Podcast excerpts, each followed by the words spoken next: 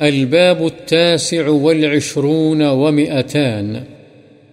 باب استحباب صوم الاثنين والخميس.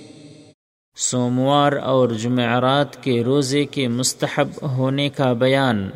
عن أبي قتادة رضي الله عنه أن رسول الله صلى الله عليه وسلم سئل عن صوم يوم الاثنين قال ذلك يوم ولدت فيه ويوم بعثت أو أنزل علي فيه رواه مسلم حضرت ابو قتادہ رضی اللہ عنہ سے روایت ہے کہ رسول اللہ صلی اللہ علیہ وسلم سے سوموار کے روزے کی بابت سوال کیا گیا تو آپ صلی اللہ علیہ وسلم نے فرمایا، یہ وہ دن ہے جس میں میری ولادت ہوئی اور اسی دن میری بعثت ہوئی اور اسی دن مجھ پر وحی نازل کی گئی۔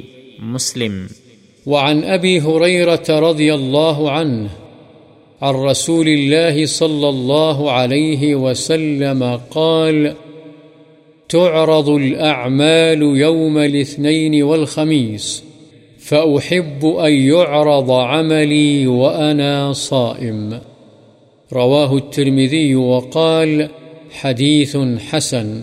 ورواه مسلم بغير ذكر الصوم.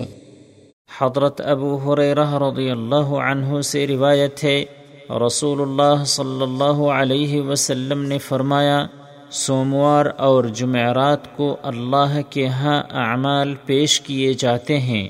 چنانچہ میں اس بات کو پسند کرتا ہوں کہ میرا عمل جب بارگاہ الہی میں پیش کیا جائے تو میں روزے دار ہوں۔ اسے ترمیزی نے روایت کیا ہے اور کہا ہے، یہ حدیث حسن ہے۔ امام مسلم نے اسے روزے کے ذکر کے بغیر روایت کیا ہے۔ وعن عائشة رضي الله عنها قالت كان رسول الله صلى الله عليه وسلم يتحرى صوم الاثنين والخميس. رواه الترمذي وقال حديث حسن. حضرت عائشہ رضی اللہ عنہ بیان فرماتی ہیں کہ رسول اللہ صلی اللہ علیہ وسلم سوموار اور جمعرات کا روزہ خاص اہتمام سے رکھتے تھے۔ اسے امام ترمیدی نے روایت کیا ہے اور کہا ہے یہ حدیث حسن ہے۔